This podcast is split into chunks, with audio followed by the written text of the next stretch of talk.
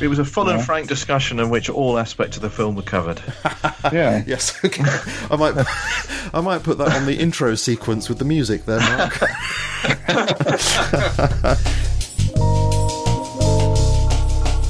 Hello everybody, Julian Charles here of TheMindRenewed.com, coming to you as usual from the depths of the Lancashire countryside here in the UK. And welcome to the fourth in TMR's film, or is it movie, never sure, film or movie roundtable series, for which we welcome once again none other than the dynamic duo, our good friends Frank Johnson and Mark Campbell.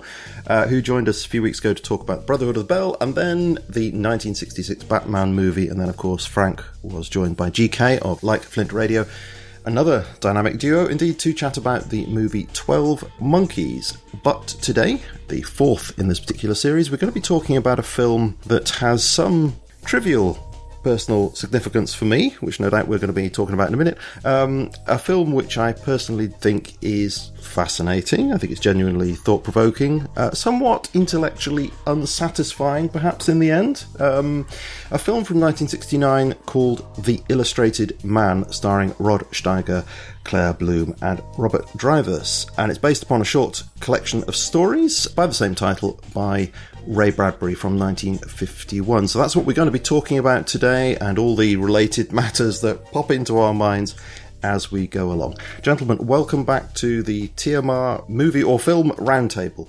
Thanks for having me, Julian. I think this week you can say it's a film because it's maybe has some more artistic things to pick apart. Yeah, thanks for having me on as well, Julian.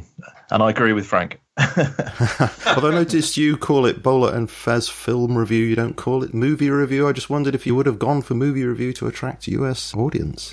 Well, I did try and change the title once, and it didn't make a significant difference to my subscribers, so I've left it at film because I'm British. Yes, very good. Really? Good. So there we go.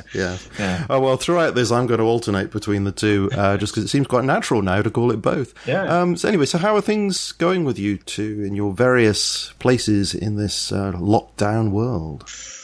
Go on, Frank, you first. Yeah, for me, it seems things in California are lightening up a little bit. I was telling Mark earlier, our governor wants to keep things locked down another 3 months, but we've hit the day where they said they were going to open everything up. Not everything is opening up, but I think people are kind of chomping at the bit to get opened up and get back to normal. But then you have like another crowd that kind of doesn't want to get back to normal. They just think, oh, you need to save lives. But it's like, well, you know.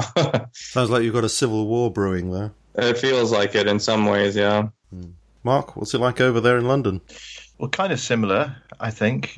We went out for a walk yesterday and today, and there's much busier out there, as it were, because we've just come out of this very strict lockdown into a rather confusing situation where it's a sort of semi-lockdown.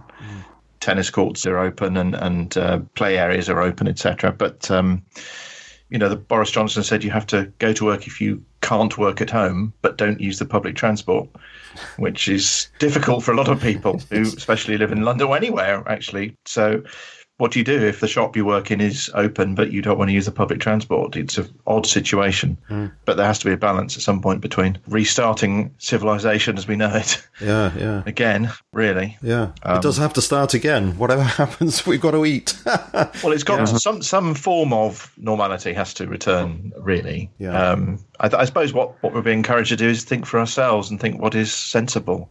But it's odd that, for instance, we're allowed to visit a parent, for instance, or go to visit the parent in public in an open space, but only one of them. Yeah. So a couple can visit their father, one of the partner's fathers, but not their father and mother. But they can go out and sunbathe 6 feet. This is all 6 feet away from each other, 6 feet away from two total strangers.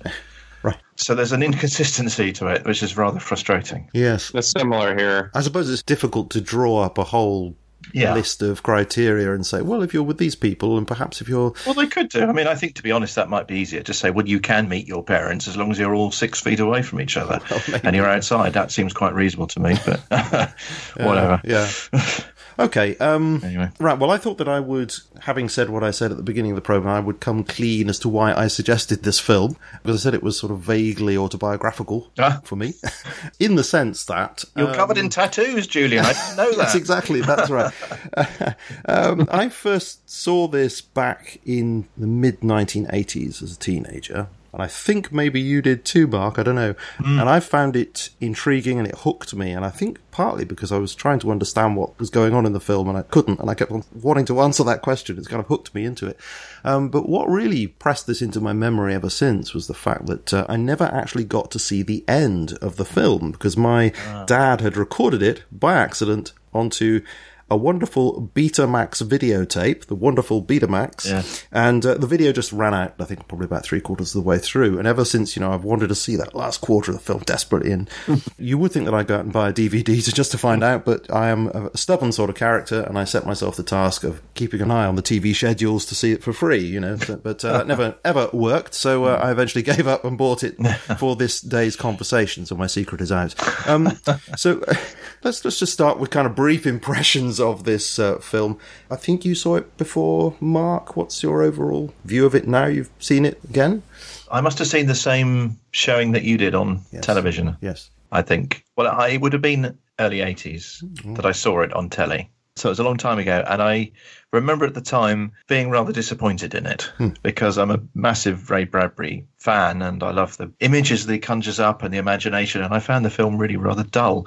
So it was interesting to come back to it again and rewatch it a couple of days ago and find that my opinion hasn't really changed, I'm afraid. Sorry. I mean, it's, no, that's okay. It's got some good bits in it, but I think it's rather makes some rather bizarre choices about where it could have gone, and it could have been so much better, so much more easily, in my opinion. Sure, that's fine. I agree with you to some extent, but you're fundamentally wrong. Never mind. Frank, you hadn't seen it before. You have now. What's your overall general impression of it? Yeah, this is my first time seeing it. I think overall I liked it. I will agree with Mark that I think it could have been more, but I think for what it was at the time, I think it was good. There's definitely some thought-provoking stuff in there.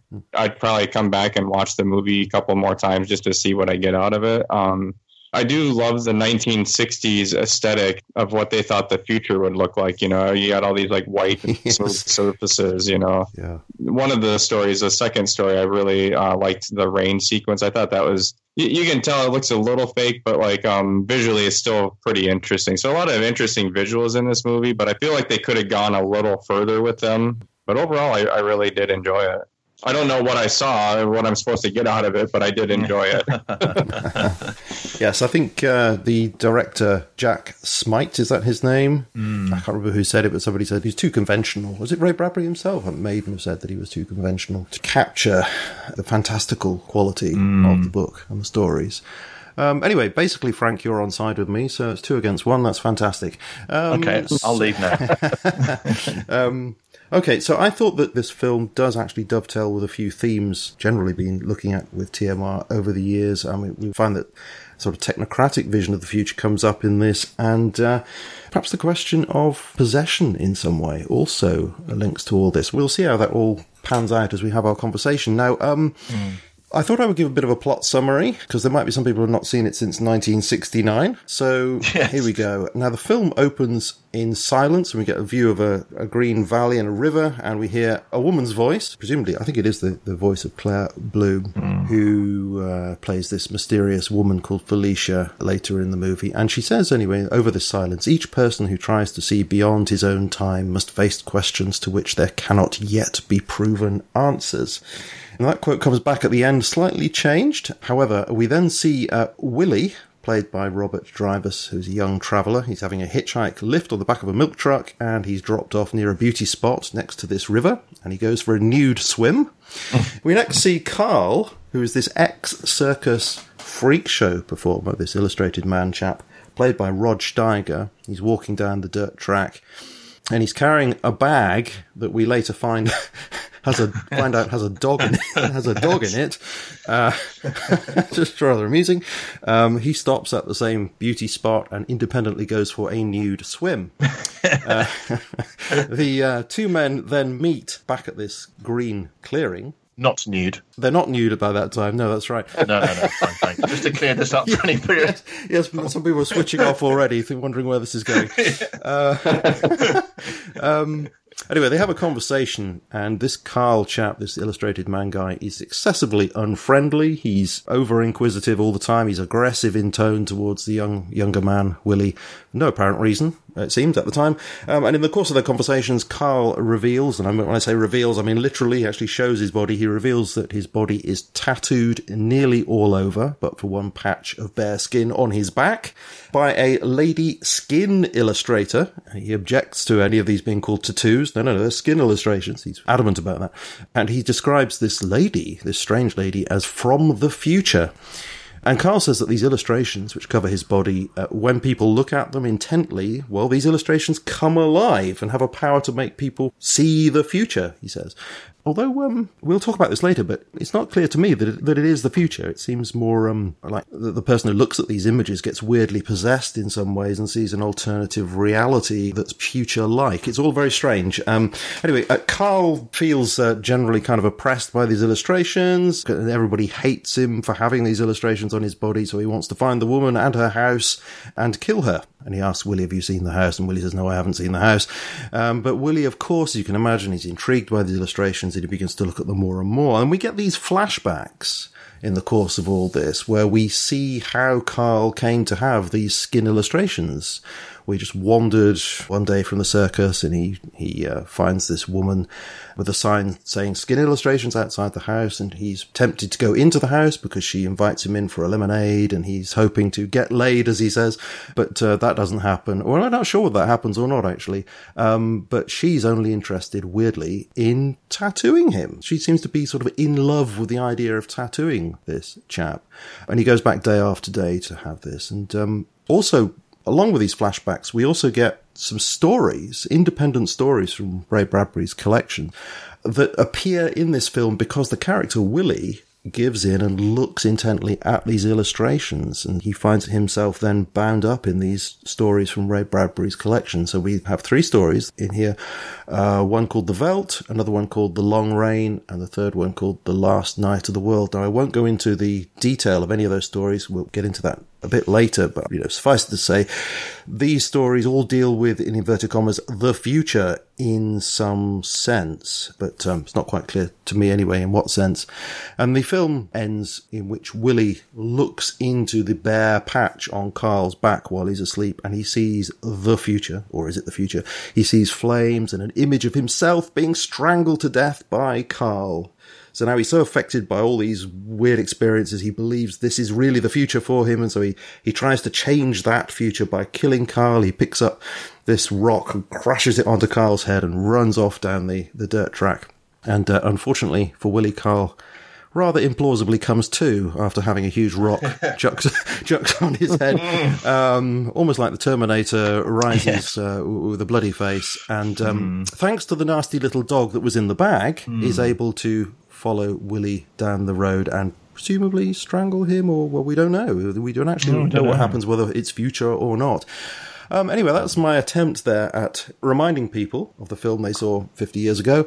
So we will get on to talking about all that in more detail in a bit. I just thought perhaps we'll talk a little bit about some of the production. What did we think, chaps, of the acting? I know that Roger Ebert, who wrote a review around the time, was not over-enamoured by the acting. He said it wasn't so bad, but not perhaps the strongest point of the film. What do you think?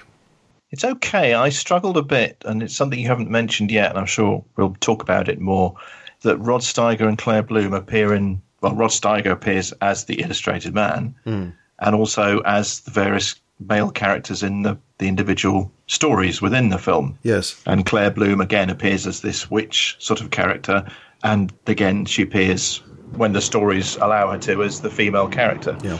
Which I find a bit cheap, really, to be honest. And I imagine them sort of saying to Rod Steiger, who was a massive, massive actor at the time, and saying, well, look, here's the script.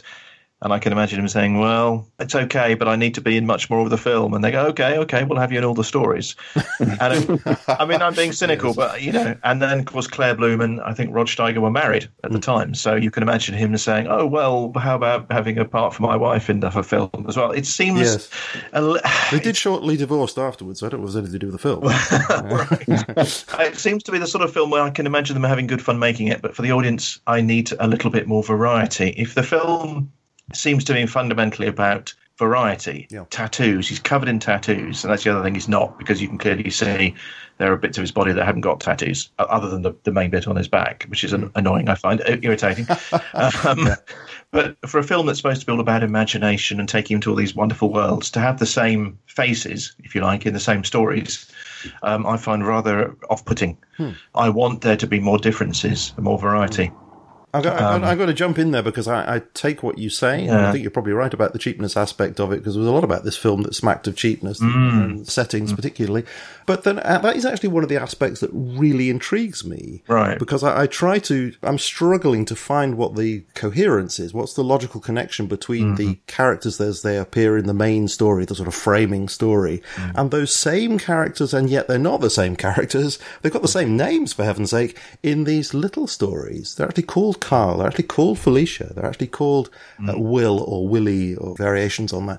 And I think, okay, so is it the same characters in the future? Because he says, oh, this is the future, you know, you can see the future. So Willie looks into these illustrations and sees in inverted commas the future.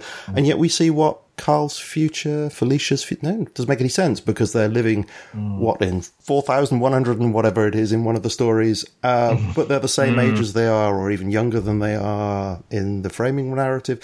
So that all really intrigues me, but you couldn't achieve that unless you did have the same actors. You see what I mean? So different angle on the same thing. Yeah, I suppose I come to it from which again, I think we're going to talk about the literary side of it, that having grown up with the book, and I know the book very well, the book is essentially... It's just a collection of disparate stories that were published in magazines, etc., which he's put together. And then the framing device of The Illustrated Man is literally just sort of 5 or 6 pages at the beginning and then a page at the end, just to sort of make them feel like there's something cohesive about the stories. But actually the stories are not written specifically for this narrative, and they are just pulled from different sources. So it's almost like a way of trying to make the film... in some way makes sense of having these different stories, which in the book doesn't matter so much because it's an anthology and you just go from one to another. Can I jump in there again? Frank, you will get a chance to speak in a minute. We're just pursuing a particular line. No worries. But there is one of these small stories in the book is called The Illustrated Man. And so we do have a weird connection. I think that sort of corresponds to the flashbacks in the film to some extent. Can I just jump into your jumping in? This is where it gets complicated. Because in the book that I read, and the book that anyone in the UK read, there are 16 stories. In the American version, there are 18 stories, and 4 of those stories in the American version don't appear in the English version, and the English version has 2 extra stories replacing 2 of those stories. Right. Now, this might be to do with rights issues. I imagine I don't know what it would be. But The Illustrated Man, the actual short story, The Illustrated Man, as opposed to the name of the anthology, only appeared in America, and only very recently, I think about the year 1997, it was put into the edition. Ray Bradbury wrote it for Esquire magazine back in 1951, so about the time these stories were put together. But it didn't appear until much, much later on in the process. So you wrote it before the film, but it actually didn't appear as part of the anthology until much later. So he's like working on the same theme of this guy called The Illustrated Man. He's got the same... backstory of working in a carnival, but he actually has a story all to himself as opposed to being a framing device. And that didn't... It's quite complicated. Yes, indeed. And that didn't originally appear in the anthology. No. So there's no way in which the film is actually trying to reproduce some of the incoherence of the anthology itself by having a story called The Illustrated Man and a framing story called The Illustrated Man and all the problems that creates in the anthology that I've seen. It's not trying to do that at all because that didn't exist at the time. No. Okay. Well, it existed. It was published in 1951, the short story. So it was accessible to whoever wanted to use it, but it wasn't in the published book, if you see what I mean, that was very popular. Yes. So the guy who bought the screenplay bought it, but without that short story in. but elements of it sort of come up, don't they, in the film? They do, yeah. Oh, wow. This is extremely convoluted to talk about, isn't it? Sorry, it is a little bit, complicated. Yeah. And I think that's the part of the problem with the film is sort of making sense of this. Yeah. Instead of just being a clean screenplay, if you like, a fresh screenplay, it's trying to bring in this stuff that pre-existed and try to make sense of it. Mm. Which it doesn't achieve. It certainly doesn't make sense of it. But I love the experience of, even though you never get there, of trying to make sense. Because the film is constantly appealing to you to somehow make sense of this by having these same characters in different places and different times. I thought Rod Steiger was characteristically really good, just really morose and intense. And I think he kind of outperforms everybody else. So I feel a bit sorry for everybody else in the film. But I thought the acting was okay, actually. What about the script? I mean, I think the script was actually quite poor. Ray Bradbury apparently said that the script was terrible. There were times when I thought it reminded me of, you know, some of the worst instances of Columbo, you know, where you have a character actually explaining the story because you've got so little time to get the story across to the audience. They explain the story in dialogue with one another, which I always think, oh, no, not again. You know, you can't speak to each other like that. But some of that was actually going on, I thought, in this film, which is really poor writing. Any thoughts? I haven't seen it enough to comment really on the script, but I do kind of agree with you on the acting. Like, I feel like the acting in the framing device wasn't so good, and like the weaker of the characters was like Willie, you know, the younger man, and when he popped up in the stories too, like I felt that he was kind of out of place. It made more sense to have all the stories feature Rod Steiger and Claire Bloom, you know, to me. But when Willie popped up, I was like, why is he there? And I don't know if that's a problem with the script or the acting, but... I think he kind of had to be there, didn't he, in order to fulfill this idea that all the characters were taken up into this alternative reality. But I thought that the small stories are so short... I can imagine it's very difficult for actors to really get any depth of character going in any of those stories, really. Yeah, so, I mean, I guess my problem with the script and the acting would be, like, on one level, I took the stories to be... him retelling his accounts of what happened with this witch lady. She put these illustrations on him, and she either took him to the future or made him think she took him to the future. And they lived out a series of years together in these stories or something like that. And then he ended up telling these stories to the boy he meets in the field. And then when the young boy pops up in those stories, I just felt that was really confusing and jarring. Because, like, so is this him remembering the story? Is he insane? Or is... young man putting himself into the stories? So I guess to me that was sort of like the confusing part of the stories was like, why is a young guy in there? And I think if they would have substituted some other actor in each of those stories for Willie, I think it would have worked better. I don't know what kind of decision that was in the filmmaking process, but it didn't make sense to me that he was there. In what sense, Julian, do you think the script is poor? I'd be interested to sort of know. Well, I've already expressed one, which, as far as I'm concerned, is a fatal flaw. So it's, I can't remember, but it's like, oh, Jerry, you remember that time when we went to the blood and they explained something they both know? Exactly, that they already know, but the audience doesn't know. It's terribly artificial, but it was done several times in The Veldt, inside their white room, discussing the culture they lived in. I thought, you know all this, you wouldn't speak to each other like that. That's weird because at my first viewing, I didn't pick up on that. Oh well, it wasn't as bad, but I must admit I'm tuned to that, having watched Columbo a lot. You see, so there are some really good, well-written ones, but some of the script writers in that are so poor. You know, I got used to. I spot that one a mile off, and it was echoed by a Wikipedia article. Somebody called John Stanley wrote saying that producer Howard B. Kreitzik's script fails to capture the poetry or imagination of Ray Bradbury's famous collection. Now, because I haven't read the whole collection, but the bits that I have read, there is a tremendous imagination, gift with language that just doesn't get presented in the script. And I think that all the sort of exotic element, the power of language to conjure up images in your mind, and I think that a lot of that's actually carried by the music, which I do think is brilliant, apart from The Veldt, which I think at that point it's all synthesized, trying to be modern sounding, and I think Jerry Goldsmith just, you know, slapped that together one afternoon sort of thing. But the rest of it, he created, I think, a really excellent score, which, you know, was quite exotic and involving, you know, lots of different styles there, capturing the weirdness of it all brilliantly. Oh, yeah.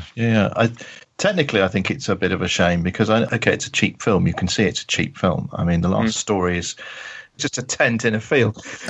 It's really bad, isn't it? It's really cheap, but doesn't mean to say you could still do a lot with your imagination in terms of filmmaking. And I think it's a shame. You know, the whole thing is, here's this guy, he's covered in tattoos, and the tattoos move. He can feel them moving on his back at night, which is a fantastic image. He talks about that in the film, doesn't he? Yes. And it's not beyond the wit of the filmmakers to have actually just done that, yes. just to have them an animated section, just a little bit, or just a suggestion of an animation. You never get that good point. In the whole film. And that disappoints me, because they could have turned it over to Walt Disney, for instance, some of his animators, just to have just a little bit going on in the corner, even if it was very subliminal in the dark. Nothing. And I think that's a shame. I can imagine them remaking that film today and it being, if they were clever, really good, because they could really utilise the power of CGI in a very positive way and make these tattoos moving around and swirling around his body. It would be stunning. It would. So I think that's a shame they didn't make an effort to do that.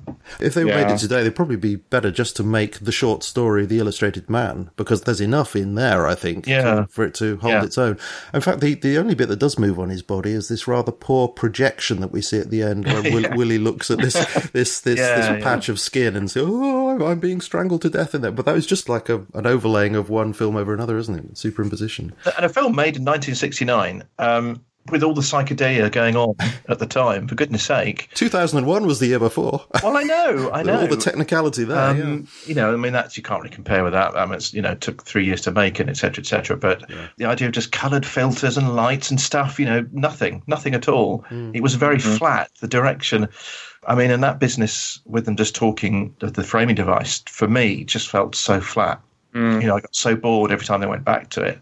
I loved it, you see. That's where we differ. Okay, interesting. The atmosphere was so tense all the time. Oh, I didn't find that. The only bit... And the music, you see, was carrying it as well, as far as I was concerned. His hand appeared and you saw the first tattoos and the music became really ominous just before he saw it. And I was just, it's just brilliantly done. And I was picking up on, you know, sort of Schoenberg and Stravinsky and Varese and all these composers and Boulez that I, you know quite well. So, it was... that all entertained me in its own way. Sorry, Frank, you were trying to come in there. Yeah, no, I had a question, because you both have brought up this other story, The Illustrated Man, and I've mentioned in chats the story Something Wicked This Way Comes. And in that story, the guy who runs the carnival, I think his name is Mr. Dark. He's an illustrated man, too. And I believe his tattoos also move. And that seems to be a theme Bradbury has done a couple of times. Is that supposed to be the same character or a different character? And why is he like using this illustrated man as like a common theme in some of his works, do you think?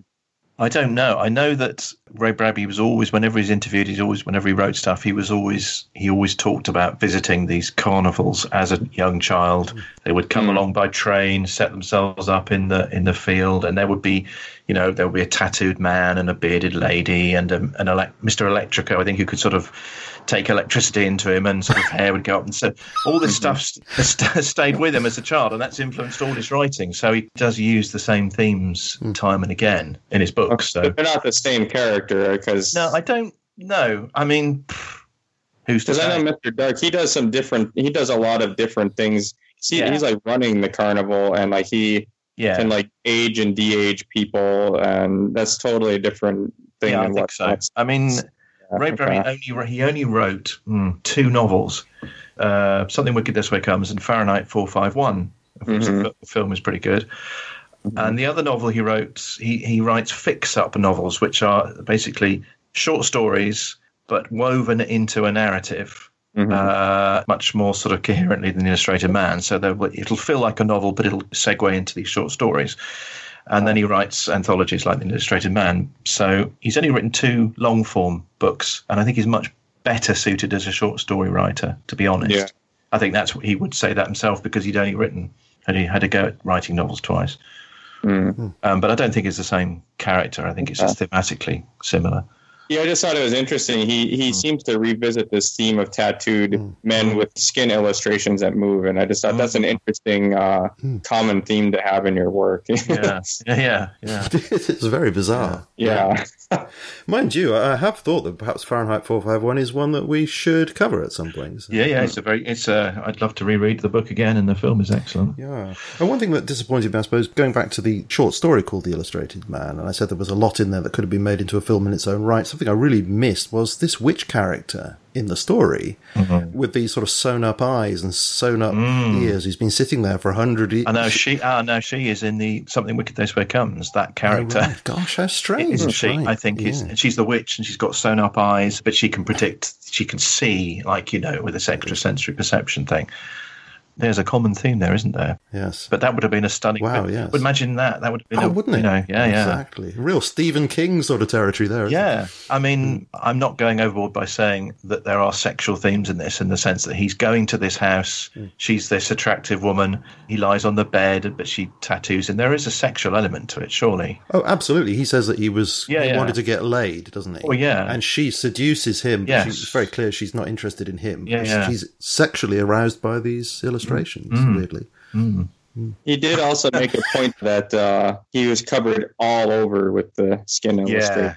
Yeah. So he did make a clear point of that. Yeah. Yes. That's right. Yes. It's not quite clear, though, whether they do actually ultimately make love or not. He says that she treated him almost as a husband. Oh, right. It's left at that, isn't it? I think it's heavily implied that they did have a relation. Right. You know, I think they were intimate. Perhaps she was giving him, like, sexual favors. Mm. That's what he wanted, and she wanted to do the illustration. So he got what he wanted, and she gave him that so she could do what she wanted, you know? Mm. And that's interesting that she appears as a prostitute, doesn't she, in one of the short stories in the Long Rain, so that ties up with that. There are lots of interesting tyings up which get you thinking. You know, however we're dissing the film in various ways, it's well worth watching, which is why we're actually talking about it. But yes, I was disappointed that perhaps some of those really descriptive and chilling elements in that short story called The Illustrated Man didn't appear in the film. It had been tweaked so much in a different direction, and certainly the descriptions about, you know, he's described as a fat man working at the circus, isn't he, and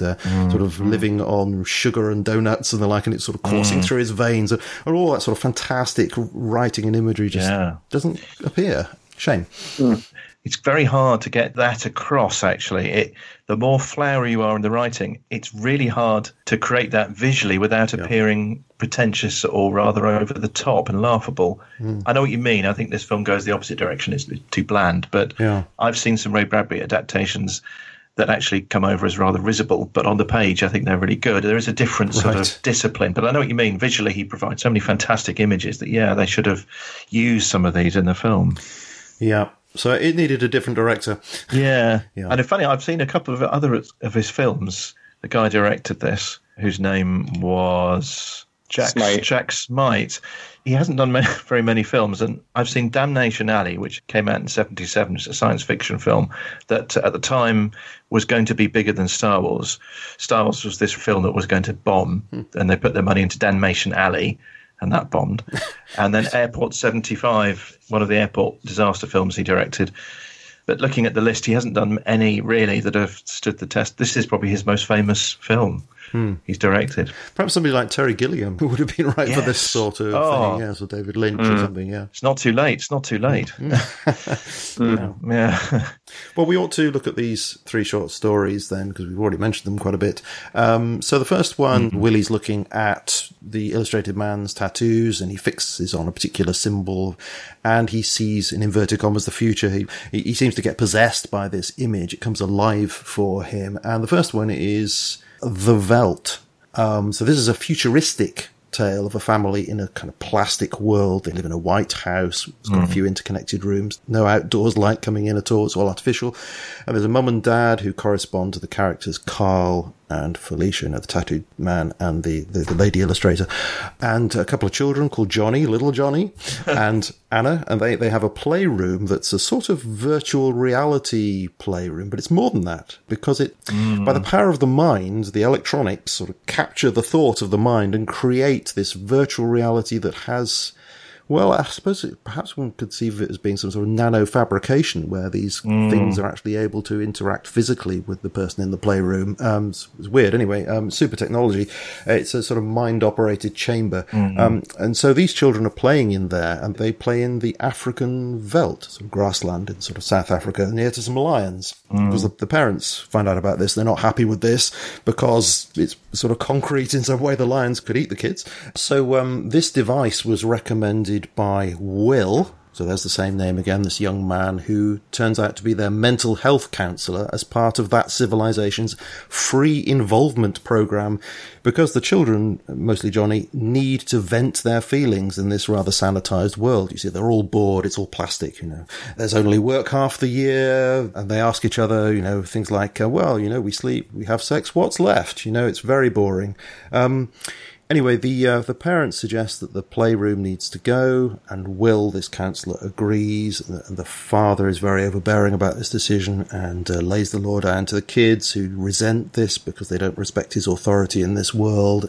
They end up hating their parents. So the kids create a plan. They will seem to go into the playroom, and they cry out in fear, and their parents then rush from their bedroom to the playroom to go and see what the problem is. And of course, what happens is they enter into the veldt where the lions are, and they're eaten by the lions. So the kids killed their parents.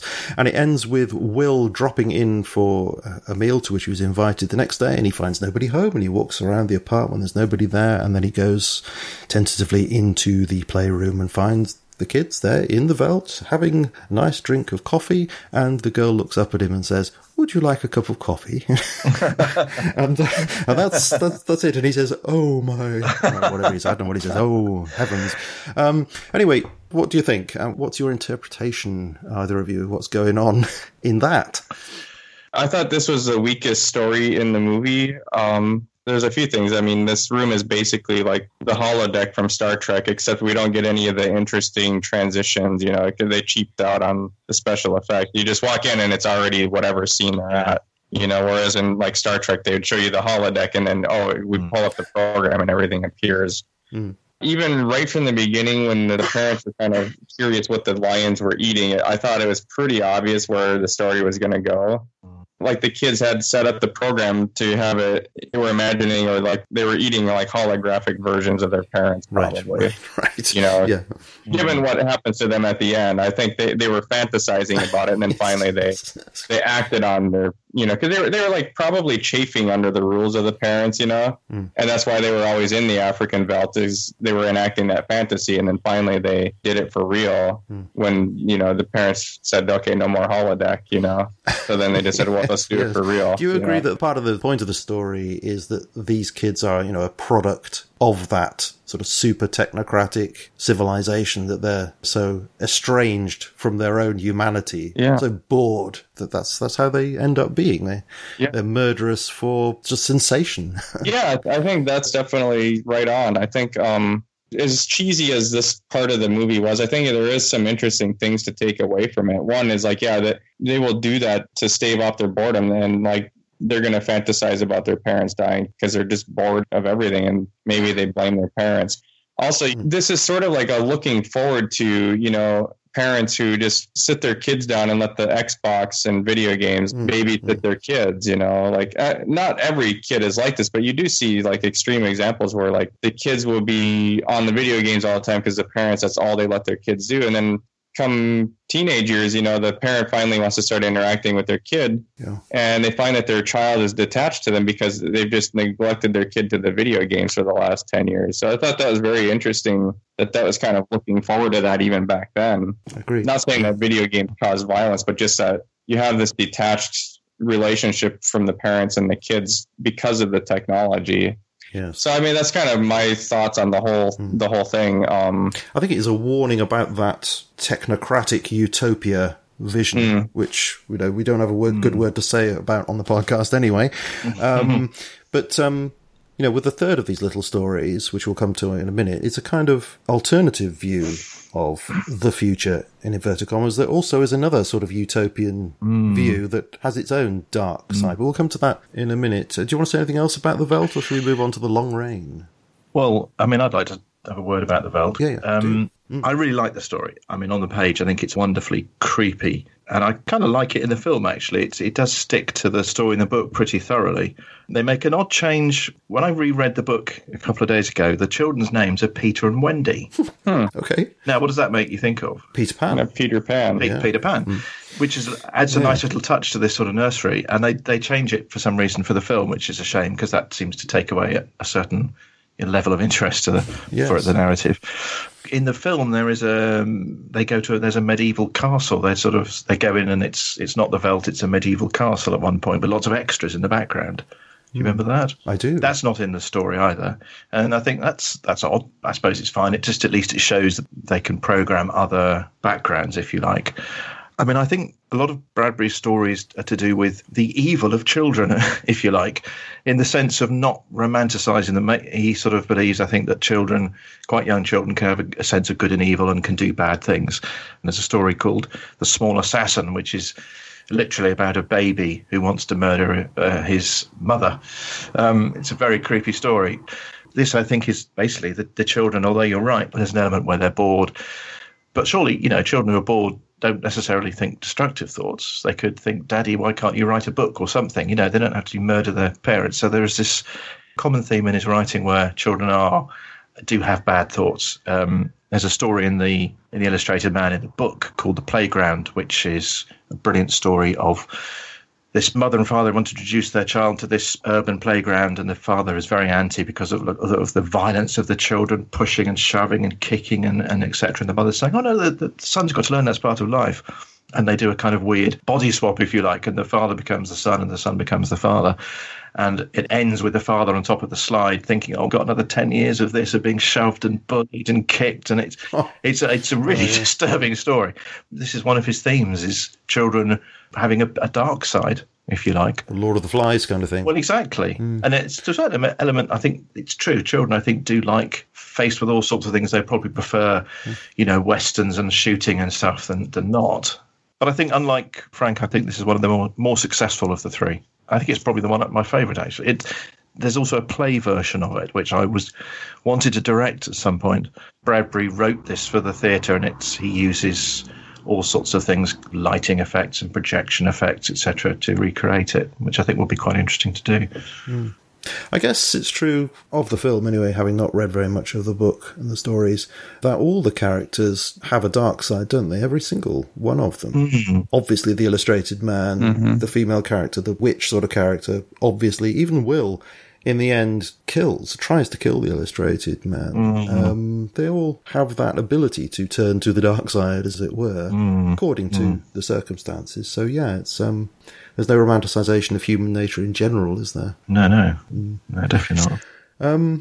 Okay, The Long Rain. Mm. As I said, I love this because it's just so odd. I didn't pick up, funnily enough, from watching it that it was Venus. I only got that from the book. Was it mentioned in the film that it was Venus? No. I don't think it is, no. I only got that from reading the Wikipedia, that it's set on Venus. Yeah. Otherwise, you would never know where it's set. No. So all we see is this super watery planet, which has a single sea and therefore a single continent. Mm. It has all these weird algae-like plants growing in this foamy mud, and that's pretty much it.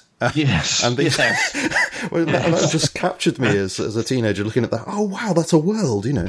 And these four men have crashed on the surface of this planet. It just rains all the time, torrentially, loudly.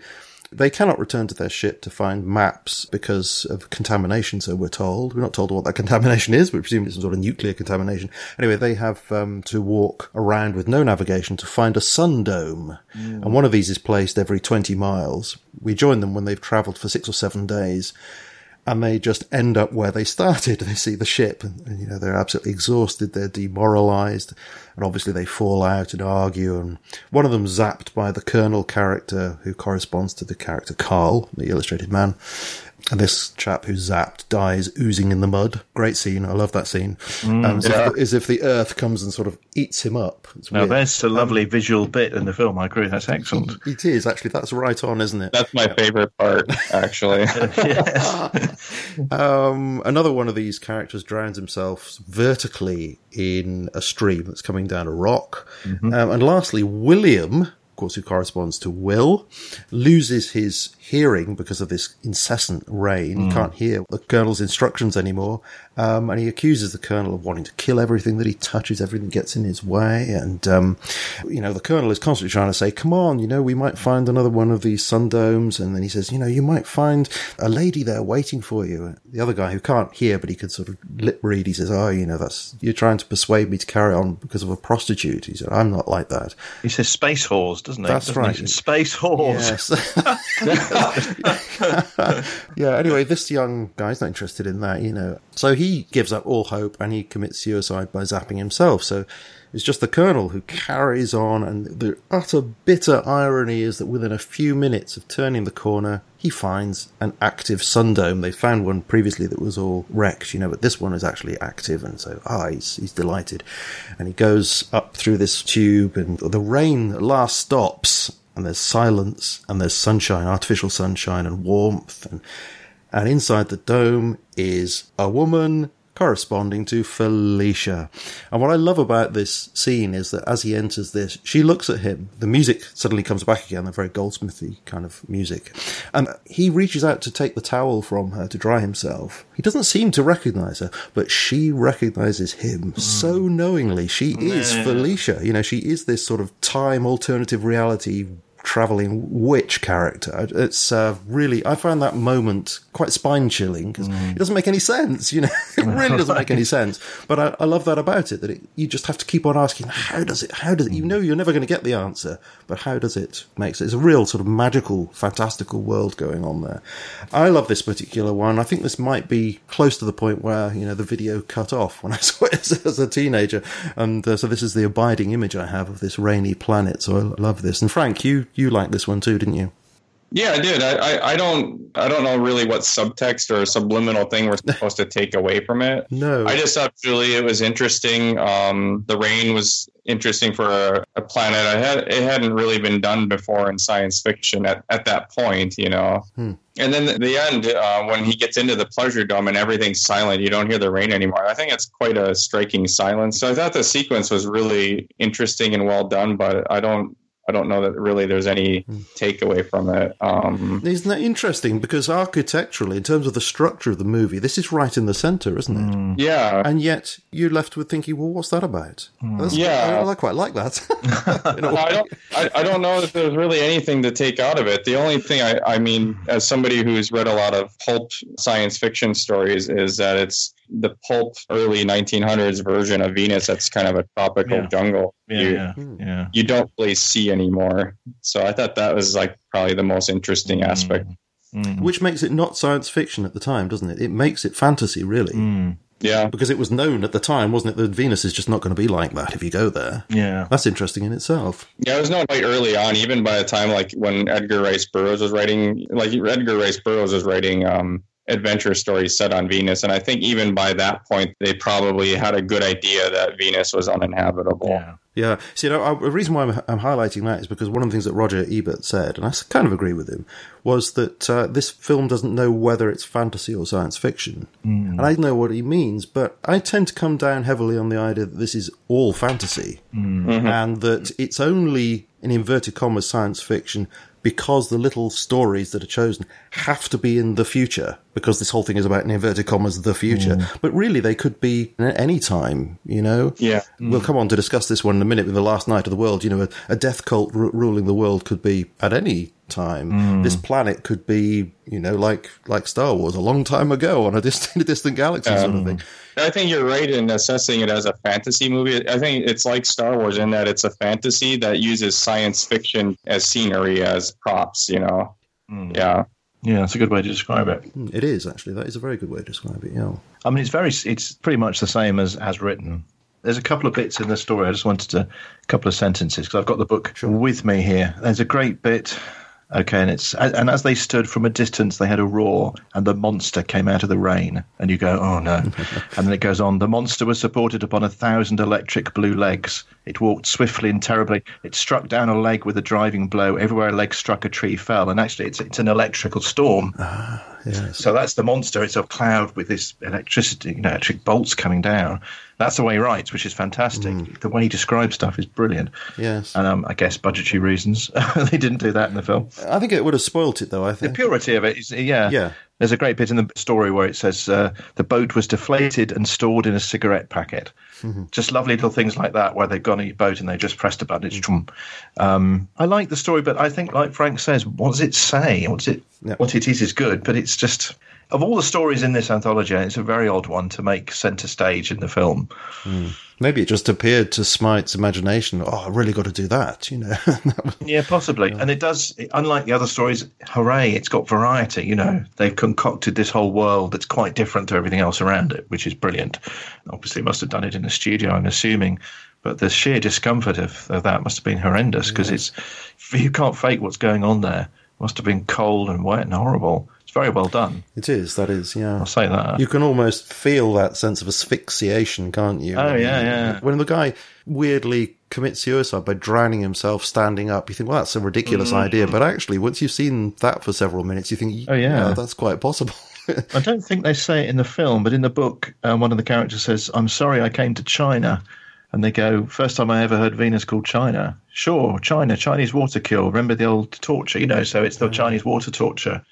But it's hard to know what to make of it, to extrapolate from it, other than the bit at the end that the witch seems to recognise him. That's about it, isn't it, I think? Yeah, and it's another chance for Rod Steiger to do some acting, you know.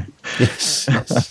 All right, well, let's look at the third of these short stories that are included. So we have here The Last Night of the World, which I'm saying is a kind of mirror image of The Veldt, although it isn't in the book, but it is in the film, so it forms a kind of arch with these three stories and the rather strange one set on Venus in the middle. So here we have an apparently idyllic setting in the countryside, a family, a mum and dad corresponding to the two main characters, of course. Carl has the same name, certainly. They live in a big white tent and the children play freely with the animals, and the year is 4187. The future, very definitely.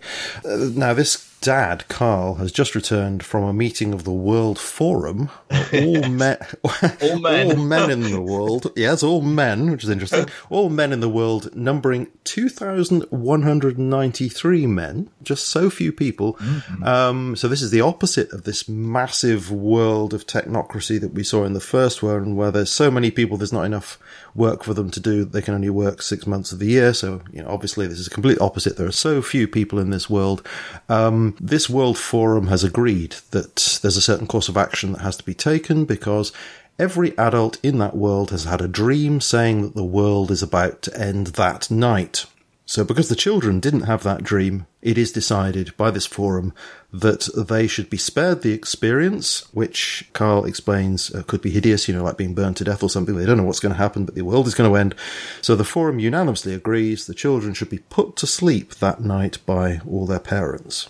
And Felicia, the mum, is stunned by this. She cannot agree to it. Although I have to say she does seem not as affected by the announcement as she should be. I don't know whether that's subpar acting there by Claire Bloom, or whether, in fact, that was part of this kind of weird cult that they were involved in, that if the forum has said it, then that's the way it is, and she was trying to be obedient, but it was jarring at the same time. Maybe we'll discuss that in a minute. Anyway, they both decide against this course of action, so it seems, and I think at that moment they do.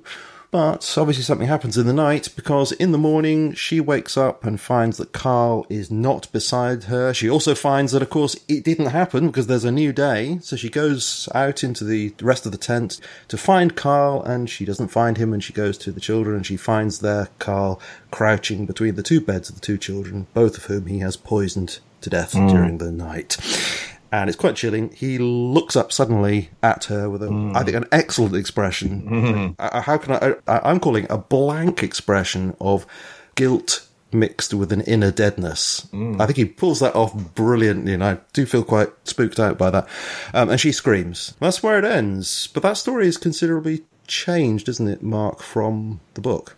Yes. The book is literally, it's just a four-page story. It's probably the shortest story in it, and it's not even a story, it's just an incident, I think, set in the 50s, whenever the book was written. A couple have come, they've just discussed, I had a dream last night, so did I, and the people at my work did. We've just dreamt that the world's going to end tonight. That's odd, what should we do? We'll go and see a film. No, let's just stay in. It's all very, very low key, and they both sort of say, I suppose it's because of the world, we've mistreated the world, and it hasn't worked out, and that's it. Very sort of calm and philosophical.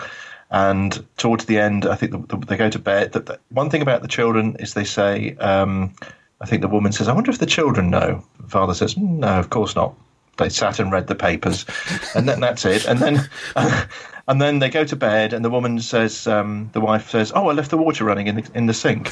And then they have a little laugh, and they go, and then they go to sleep. And "Good night," he said after a moment. "Good night," she said. That's it. Right. That's right. It. It's such Weird, a, yeah. It's such a slightly sort of touching, slightly odd story, and there's nothing dark about it. It's as if everyone in the world suddenly realizes, oh, that's it. Oh, okay. Oh yes, because people beyond that couple also have this sense that the world, everybody does. It's like you go to work and you realise people are staring into space thoughtfully, and you go, "What? Why? Oh, I had a dream. Oh, so did I." Oh, wow. That's it. So it's completely changed emphasis, and that the business about killing the children is not in the original story, and it's almost like the parents getting their revenge on the children who killed them in the first story, isn't it? Yes, it's a reversal, isn't it, in a number of ways. Mm. But I mean, it's presumably set some time after 4187, because doesn't he say, "Do you remember in 4187 when the gas cloud came along and only the people on the highest mountain survived?" It's still your info dump thing, isn't it? It is. It's a good example of that. Although there was less of that in this one than there was in the other one, but yes, indeed. Yes. Yeah. She should have said, "Yes, of course I do. Why are you telling me?" But it's a weird story. It's a very downbeat story, isn't it? So not only have they chosen this story from the book, they've changed it to make it kind of depressing. There are some things that I really like about it, though. Yeah. I mean, I noticed there were some sort of Eden restored elements in there to go along with this sort of cult thing, the sort of religious cult that seems to have taken over the world. They're borrowing the biblical things here. Mm. So you have Isaiah's vision of the lion shall lie with the lamb. Mm. Strangely, we get a tiger just sitting by their tent door, totally benign. And at a later stage, we have a lot of sheep outside, as if the lion and the tiger and the sheep are quite happily coexisting. So this is Edenic in a sense. And I love the fact that tiger also, of course, connotes the lions of the Veldt in the first story. Yeah. And there's also a vulture sitting in the tree, and there were vultures in that first story as well. But again, the vulture's just sitting there as a reminder of that first story. I love little things like that. It's sort of surreal, but also connects things up at the same time. Yeah, somebody's making an effort, aren't they, to connect these stories together, which is good. They are. It makes you want to think there's more to it than perhaps there is. Mm, yeah. What's the depth of this? And when you think about it hard, you still don't get that. Well, they've chosen, as I say, one of the least stories in the anthology to make into this, and so they've had to add something to make it work. I mean, can I quickly go through the other stories very quickly that are in the anthology? Well, I don't want to lose. Okay, you can, but I did want to just pursue before we lose this altogether whether you both agree with me. I was trying to make some sort of observation about this in connection to the first, the Veldt, the story, as being a kind of mirror image of that. So if the first one was a sort of technocracy that is inhuman and produces inhuman results, this struck me as a sort of weird, almost environmental religious cult that had taken over the world. And they were obviously one with nature, weren't they? Nature had somehow been tamed, and they were living just out in a field with a tent. And there was all those sorts of connotations there. But it was some sort of death cult. They must be technologically sophisticated to have got this far, but they choose to live in a simplicity. And yet at the same time, they're deeply superstitious. They're ruled by these weird visions, and this strange forum of men. Well, I think that's probably key. And they're bound by the decisions of the forum. But isn't that key to it? Because it's men who make the decision. It's the man who's killed the children in error. And then going back to the framing story, it's the woman who's really manipulated the man, hasn't she? And she's carved all these images on him and then vanished. And it's almost like it's the women who are really the ones who know what's going on, who are in charge, and left to the men, they get it wrong. Do you think there's an element of that in there? I don't know, because, I mean, this witch character, this woman who, in a sense, is sort of in control of the whole film, she herself is not a morally upright character, is she? She's very controlling, demonized sort of character. So I don't think men or women come out of this well, do they? And that knowing look at the end. Nobody comes out of this well. Nobody comes out of the story. No. And, of course, so after the last story, then I can't remember where it fits in when you get the last scene of him in the house and the house vanishing. Is that after the last story? Maybe. That's one of these flashbacks, isn't it? Explaining, the Illustrated Man is explaining how he got his illustrations on his body. And he's been talking about this woman who's done all these illustrations over the days and weeks that he's been going to see her. And in the end, he's like this trophy lying on the sofa, and she's admiring him. And she says, "Oh, I'll be back in a minute." And she goes out, I think, to the loo or something outside. To the loo, yes, yes. And she doesn't though. She goes out there and she calls to him. Yeah. And he wanders out naked again. That theme comes up again. And out he goes. And of course he doesn't find her there. And then he looks back. Mm. And the house is gone, and all that's remaining is a single kitchen chair with his clothes draped over. I think that's a fantastic moment. I love that moment. It's a very good moment. I'd had to watch that twice because I thought it was all done in one shot. It's very clever. It's not. He leaves the house, then there's a cut to him leaving. You can just see the wall of the house. Then all in one shot, he goes to the outside loo. Then the camera pans back, and the house is gone. But it's very, very effective. Very, very well done. It is. And the music at that point is excellent as well, isn't it? It's also, tremendous. It's funny, in the book, he actually says she's gone back to the future. Yes, that's right. Ooh. Which brings us to the question, is it the future? It isn't the future, is it? He says she's from the future. Yeah. But it's not at all clear to me that she is. She's from this sort of other world. I mean, there's an interview with Rod Steiger by Roger Ebert from 1968, and Steiger says something very interesting here. He says that... Ebert's writing, the tattoos, he said, that is, Steiger said, tell of the fate and destiny of man. But then Steiger thought that line over and shook his head. No, he said, I don't want to get all intellectual about this. What the hell? The tattoos tell the future, and when you look into them, you're carried into other times, other worlds. Mm-hmm. And I thought, yes, actually... I mean, you've said it's about the future, but yeah, you've picked up on that as well. It's about other times and other worlds. This is almost like... possible worlds or something weird like that, isn't it? Where these same characters appear in other versions of themselves in other worlds and other times corresponding to those other worlds that are sort of future-like relative to the main narrative. Really weird, but that's suitably weird, I think, for the whole notion of these tattoo images that can grab you and possess you and take you into them. So, you know, it's unsatisfactory intellectually because you can't make sense of it, but maybe that's the point. Maybe you're not supposed to make sense of it. I mean, there's a couple of good stories. There's a few stories. You asked me to pick out one or two from the anthology they didn't use. Yes. There's one called Kaleidoscope, which starts with a ship having exploded, and these astronauts are being flung out into space, shooting away from each other in different directions, and they're gradually, they've only got a few hours left of communication, and somebody suddenly finds himself among a meteor shower and is carried along by meteors, and yet another person realizes that they're going to become a shooting star because they're going to land on Earth, but they'll burn up, and some child will look up and see them. And of course, if you know the film Dark Star, the end of Dark Star, they cheerfully admit to have stolen that ending from the Ray Bradbury story, where the characters are flung out of a spaceship at the end. And exactly the same thing happens. There's a great story in there called The Man, where a rocket lands from Earth onto this planet millions of miles away. And I think it's like a sort of an old-fashioned, I don't know, it's medieval town. It's not really described. And no one's interested in seeing that these people, these aliens at all. And they say, why? Because this man has appeared, and this man has been healing people and healing the sick and everything. And they realise they've arrived just after Jesus has appeared, but Jesus has gone on to another planet. And then they kind of think, oh, we'll go on to another planet, but they'll miss him by a day and by an hour. And so that would have been an interesting story, I think.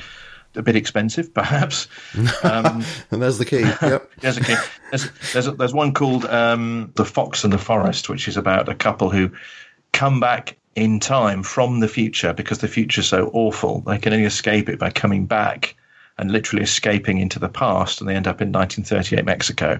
And there are these other people, these agents who have come back, sent to try and find them. Again, that sort of links in with the futuristic side of the film, but a bit expensive, perhaps. There's a lovely, slightly amusing story called Marionettes, Inc., where a company can reproduce you. If you pay them money, they'll create a robot of you that then can go to your house and be with your wife while you go off and do whatever you want, and etc. And that's a brilliant little story. Stepford Wives? Yeah. It's a lovely twist. And the last one, I think, has a brilliant story called Zero Hour, which has all the children around the world, or certainly all the children in the story that their parents talking about it, saying these children are all playing the same game. There's this person they've invented called Drill, and he's in another dimension. It's such a silly game, and they have to put together this strange instrument so he can come through from this other dimension. Weird, isn't it? And so basically it's an alien invasion that they've captured the minds of all the children and playing games and have opened up this portal to another dimension. And again, it's understated. It's very understated, and it's creepy. Yeah. So I think it's odd the stories they have chosen, especially, if you like, The Rain's the one, because that is a very big budget story, isn't it? They've really gone to town on that one. And The Veldt, I suppose, in the sense, because that house, that sort of white Spartan house, is quite effective. Last story they haven't bothered with. No, maybe they ran out of money and thought, we'll have to have that particular... Possibly. I find it frustrating. Yeah. Look at the original stories and seeing the wealth of imagination. I think it's frustrating. You're obviously recommending the book a lot more than you are the film. Yeah. Which is fair enough. But, I think we're all recommending... both. Certainly people should. If you haven't seen this film, please do see it. And I think in some ways it's quite a good one to watch at the moment when the world is such an incredibly confusing place with what's going on at the moment, because I find it quite cathartic sometimes to watch something that's equally confusing, because it makes you think, well, reality isn't quite that bad after all, is it? Yes. That sort of thing. But just returning to the spins about, is there a main message? Do either of you have any thoughts on an overall message or messages that can be drawn from this film rather than the book? I don't think there's any real one solid story they're trying to tell necessarily. I think what they're trying to do, just for what I picked up from, the framing story and then the three sub stories, I think they're just trying to show you snapshots of the human condition in some sense. Because, you see the darker side of children in the Veldt. You see the darker side of, in the third story, you see the darker side of just listening to the authority figures when they turn out to be completely wrong. And then the Venus story, I'm not sure what they're trying to show there. But you do see, human nature on display in a survival scenario, and how people will have conflict with each other in a survival situation, or they can work together. So I think if you're looking for an overarching theme, I think you're interesting to pick up on the Veldt and the Last Night of the World mirroring each other. That's cool. But I think overall, they're just trying to show us snapshots of human nature and what possible future scenarios might give us. Right. And human nature isn't going to change necessarily with the technology. I think you're spot on with that, because I think one of the things it's asking is, what kind of future do we want, given that human nature is as it is? I mean, are we going to ignore the darker side of human nature, pretend that we're all wonderful and good deep down, really? But actually, as we conceive of the future, we should be aware that we are mixed bags, very definitely, and not go for utopian visions, which are just going to go wrong and bring out the darker side. I mean, that's something which I take from it. Yeah, because they're all such different stories, and you're trying to pick apart a consistent theme, and you really can't. But then if you think about it as human nature is human nature, Technology doesn't really change it a whole lot. I think that's the main takeaway. I'd have to agree with you, Frank. It's a hard one, because any anthology film, and I quite like these sort of horror anthology films, Tales from the Vaults and et cetera, where they have 4 self-contained stories. Thematically, it's often they're different themes and different stories. So it's, I think you've done the best job in your summing up, I think. But I suppose anti-technocracy perhaps would be one of the key themes in terms of the short stories, with the Illustrated Man story being really sort of pure fantasy. You don't know how the film ends, because it ends with him just running away, doesn't it? Yes, that's right. But you could almost imagine it going to black and then it coming up and him just waking up and he's just been asleep there. He's fallen asleep by the by the lake, and that would be perfect. Which would be terrible if they did that, but yes, it would be in keeping with the rest of the film, I think. I suppose so. Yes. Well, with that last bit though, you could see these skin illustrations are telling possible futures. If you want to give one last thing for the framing story, he's seen all these possible futures, right, of the Veldt and the other couple of stories. And then he knows that they can't all be true, because they're all different futures. So then he sees himself getting strangled by the Illustrated Man. And then he tries to prevent that, but in preventing it, he may or may not have actually initiated that. So, well, that's exactly, isn't it the same as the last story? Where the man heard this pronouncement and then acted on it, and the pronouncement was wrong. So that's actually very similar, isn't it? self-fulfilling prophecy. Totally, yeah. And isn't there something of that in the book as well? With, is it a bunch of dwarves or something that beats him? Well, it's just in the short story that's not in the anthology. Yeah, the patch of bearskin on his back reveals the fact that I think he's killed his wife, which he does because they have an argument. Then the dwarves sort of run after him, and then as they beat him to death, they see on his... There's two patches on his back. The other patch shows them beating him to death, and in that tattoo there's a tattoo of him being beaten. It goes on and sort of ad infinitum. I mean, at the end of the book, at the end of the series of novels, the young man sees on the Illustrated Man's back, it's just one page at the end, he sees the Illustrated Man strangling him, so he just runs off. He doesn't kill him or anything, he just runs away, and that's how the book ends, just sort of disappearing off into the moonlight. Which is where he just runs away, and we don't know what happens ultimately. No, but he's run away after he's tried to kill him, so the Illustrated Man is out for revenge. Yes, full of questions. We haven't answered any questions, really, have we? And I guess that's what the film invites us to do, is to ask the questions and be unfulfilled at the end, but to have enjoyed the experience, both of talking about it and watching it. Now, I mean, certainly, as I said this before, and I say it again, I do highly recommend this film. It's a must-watch. There's so much in there that is interesting. It has its weaknesses, which we've discussed at length, but very many strengths as well. It really does have a cult status. It's a very unusual film, and I've enjoyed watching it again in its totality for the first time ever during this time. It's sort of given me that weird cathartic sense of it's not so bad after all. But yeah, it's a great film in my view. But I take your points there, Mark in particular, and also Frank to some extent, that it does have these weaknesses, which I do agree. Anyway, thank you ever so much for coming on, both of you, yet again to talk about this. I've enjoyed it very much. Do you have any parting thoughts about this or anything else before we sign off today? Go away and read Ray Bradbury. Absolutely, yes. If you haven't read any, then The Illustrated Man is a brilliant collection. The Martian Chronicles is a brilliant collection. I would start with either of those two and dip your toe into the waters of Ray Bradbury. I must say, though, Mark, did you see the dramatisation of that with Rock Hudson? I did.